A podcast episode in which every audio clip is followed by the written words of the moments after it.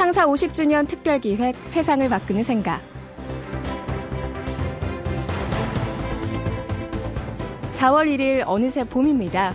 봄하면 여러분은 무슨 색깔이 떠오르세요?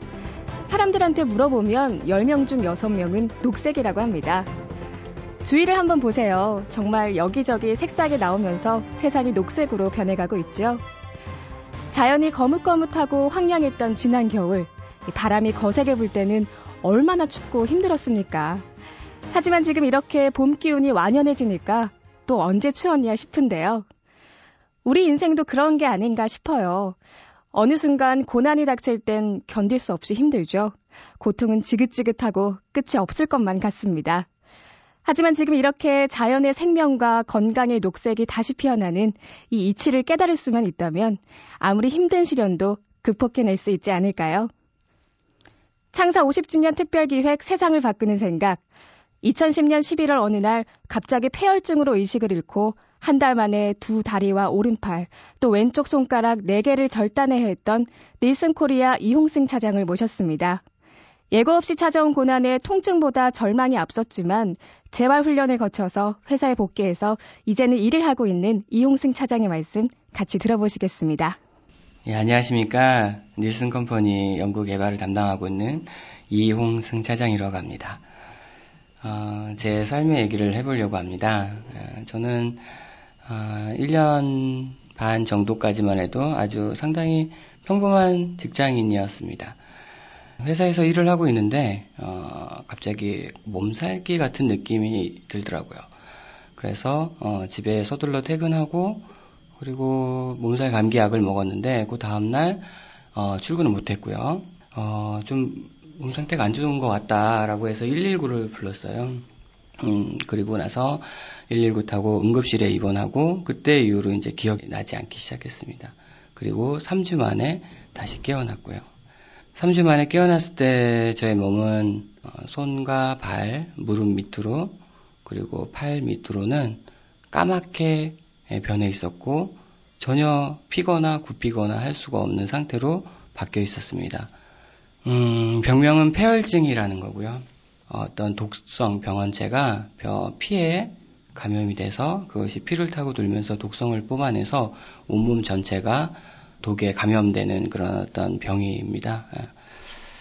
그래서 이 병의 특징은 어, 피를 타고 독이 퍼지기 때문에 너무나도 순식간에 사망에 이르는 굉장히 치사율이 높은 병입니다. 이번 당일날 의사는 아, 가족들에게 힘들 것 같다. 임종을 준비하셔야 될 것 같습니다. 라고 해서 어, 부모님도 이제 다 올라오시고 회사 사람들도 준비하고 이제 임종을 준비할 정도로 워낙 심각했던 상황이었습니다. 어, 거의 이제 죽었다고 할 정도까지 갔는데 겨우겨우 항생제 또 인공호흡 뭐 등등 음, 할수 있는 방법을 최대한 동원해서 겨우겨우 생명을 유지했고 다시 깨어나서 예, 보았더니 그때 얘기로는 완전 흑인처럼 까맣게 됐다고 하더라고요. 그래서 면회 온 사람들이 나를 찾으려고 한참 동안 이제 돌아다닐 정도로 아무도 못 알아볼 정도로 너무너무 심각했다고 하더라고요. 음. 그래서 이제 문제는 이제 의식은 깨어났는데 예, 손과 발이 문제였습니다. 무릎 밑으로는 까맣게 된 것이 회복이 안 됐고, 즉 괴사가 됐고, 그리고 양쪽 다리가 괴사가 됐고 무릎 밑으로, 그리고 오른쪽으로는 팔꿈치 밑으로 손까지, 그리고 왼손은 손가락 한 마디씩 다 어, 괴사가 돼서 까맣게 변했고 의사가 어느 날 와서 어, 중환자실에 있는데 이 괴사 까맣게 괴사된 부분은 모두 다 절단해야 된다고 얘기하더라고요. 그때 상당히 많은 충격을 받고 절망에 빠졌었죠. 아, 주변에서 이 소식을 전해 듣고 많은 사람들이 찾아왔어요. 중환자실이나 뭐 많은 사람들이 와서 기도하고 또한 후원하고 얘기해 들려주고 좋은 얘기 했지만 사실은 너무나도 어, 감당하기 어려운 순간이었습니다.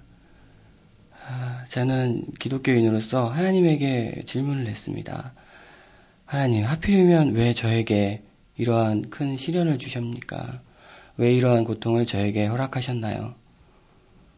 네, 근데 어쩔 수 없이 네, 저희는 받아들이고 하루에 예, 수술실에 들어가서 하루에 그냥 다 양쪽 다리를 절단하고 오른쪽 팔과 손가락들을 다 절단했죠.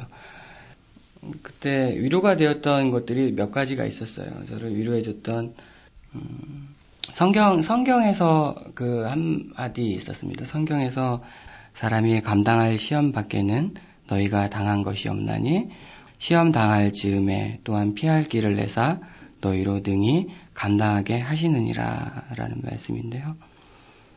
그렇습니다. 그때 당시에 아 그래 이 고통이 내가 감당할 수 있을 만한 고통을 나에게 주셨다고 확신이 많이 생겼습니다. 네, 사실은 그 확신을 붙들을 수밖에 없다는 표현이 더 정확한 것 같아요. 음. 그리고 또 하나 그때 사장님이 또 오셨어요. 네, 절단한 이후에 그래서 저는 뭐 그 당시에는 너무나 심각했기 때문에 회사에 복귀할 수 있다는 생각은 전혀 할 수 없었으니까 저가 뭐 할 수 있는 게 있을까요? 라고 했을 때 사장님이 한숨을 푹 쉬시더니 아내를 붙잡고 한참 동안 얘기하시더라고요. 그러더니 아내가 오면서 나에게 아 사장님이 이용승 다시 복귀하는 겁니다. 다른 생각하지 않게 잘 붙들어 주십시오 라고 말을 하고 가셨다고 하더라고요. 어, 저에게 되게 큰 희망이었고 도움이었습니다. 그리고 또 크리스마스쯤에 돼서 어, 회사 직원들이 그러니까 스케치북에다가 사진과 거기 포스트잇으로 응원 메시지를 잔뜩 적어서 빼곡히 적어서 보내왔어요. 한 장 한 장 넘겨보면서 많은 사람들이 응원을 되게 하고 있었고 또 양말 같이 생긴 그런 주머니를 만들어서 거기다가 응원 메시지 카드를 예, 적어왔더라고요. 엄청나게 많은 숫자, 였어요다 읽는데 한두 시간이 넘도록 걸릴 정도였으니까. 아, 그렇구나. 그때 많이 생각했어요. 내가 이대로, 방향은 두 가지였어요. 제가 이대로 그냥 좌절하고, 그냥 우울하게 이 현실에 무너져서 고통 속에 살고 있는 그런 사람.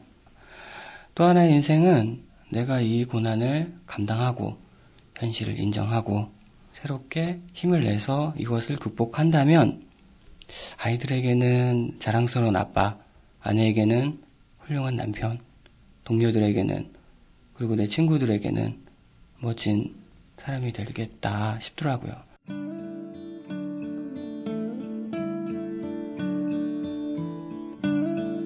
그런 것 같아요. 진짜 죽음이잖아요. 제가 경험했던 게 죽음이에요. 죽음 앞에 서니까 뭐 아무것도 의미 있는 게 없어요. 사느냐 죽느냐의 문제 앞에서는 내가 가진 거, 뭐 내가 이루어진 성과 뭐 다 필요 없는 거예요. 그냥 죽는데 뭐 직면 죽음 앞에 직면하니까는 진짜 많은 것들에게서 자유로워질 수가 있더라고요.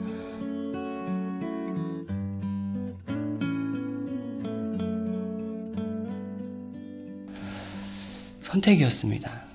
그렇습니다. 그래서 저는 후자를 선택했습니다. 그랬더니 세상이 바뀌더라고요. 내 주변이 모두 바뀌더라고요. 오히려 면회 와서 위로하러 면회 왔던 사람들이 점차 오히려 힘들 때, 본인이 힘들 때 와서 위로를 받고 가려고 오는 경우도 있었고요.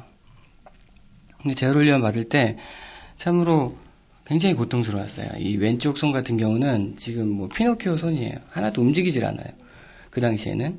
그리고 손바닥에 있는 그 살갗들을 다 벗겨냈기 때문에 그냥 쓰지만 휴지 티슈만 스쳐도 상당히 고통스러운 거였어요. 근데 제가 걷는다고 했을 때 이 왼손이 제대로 움직여야 되고 또한 오른쪽에 있는 건 우수를 차야 되는 상황이에요. 그러니까 양손이 자유로우면 걸을 수 있거든요. 근데 양손을 사실상 못 쓰는 상태에서는 걷기는 어려울 거라고 생각되고 일단은 진행을 했었죠. 근데 왼손도 굉장히 재활을 받을 때 고통스러웠지만 다 이겨내고 어, 나중에는 음, 혼자 밥을 먹을 수 있게 될 정도로 많이 좋아졌습니다. 그리고 오른손 의수임에도 불구하고 의수 가지고 이제 걷는 연습을 하게 됐죠.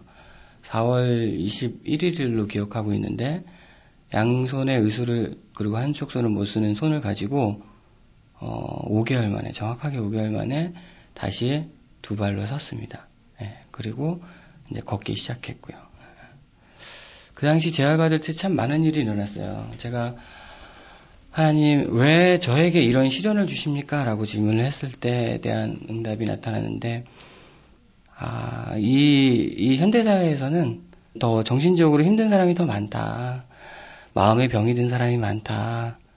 오히려 의술로는 그런 안진뱅이도 세울 수 있고, 뭐, 여러 가지 장님도 다 고칠 수 있지만, 마음이 병든 거, 이 세상은 이제 마음이 병들었기 때문에 너가 위로를 해 주어라. 위로자에 대한 사명, 사명이나 소명이 저에게 이제 깨달음이 왔었습니다. 그래서 실제로 재활훈련 받으면서 저는 그냥 제가 더 열심히 어떻게든 어, 걸어보려고 열심히 했던 거고 그러다 보니 주변 사람들이 예, 긍정적인 영향을 많이 받아서 어, 나중에 이런 얘기를 하더라고요. 태어나면서 안 보고 있지만 많은 사람들이 와서 얘기는 못하지만 다 지켜보고 있습니다. 다 힘을 얻고 자기도 더 분발해서 어, 하고 있습니다. 감사합니다. 하고 태어나면서 얘기하는 사람도 있었고 또 치료사 분들도 인사하면서 저는 제가 여태까지 처음 치료했을 때 아무리 해도 안 되더라. 아, 치료로 한계가 있구나.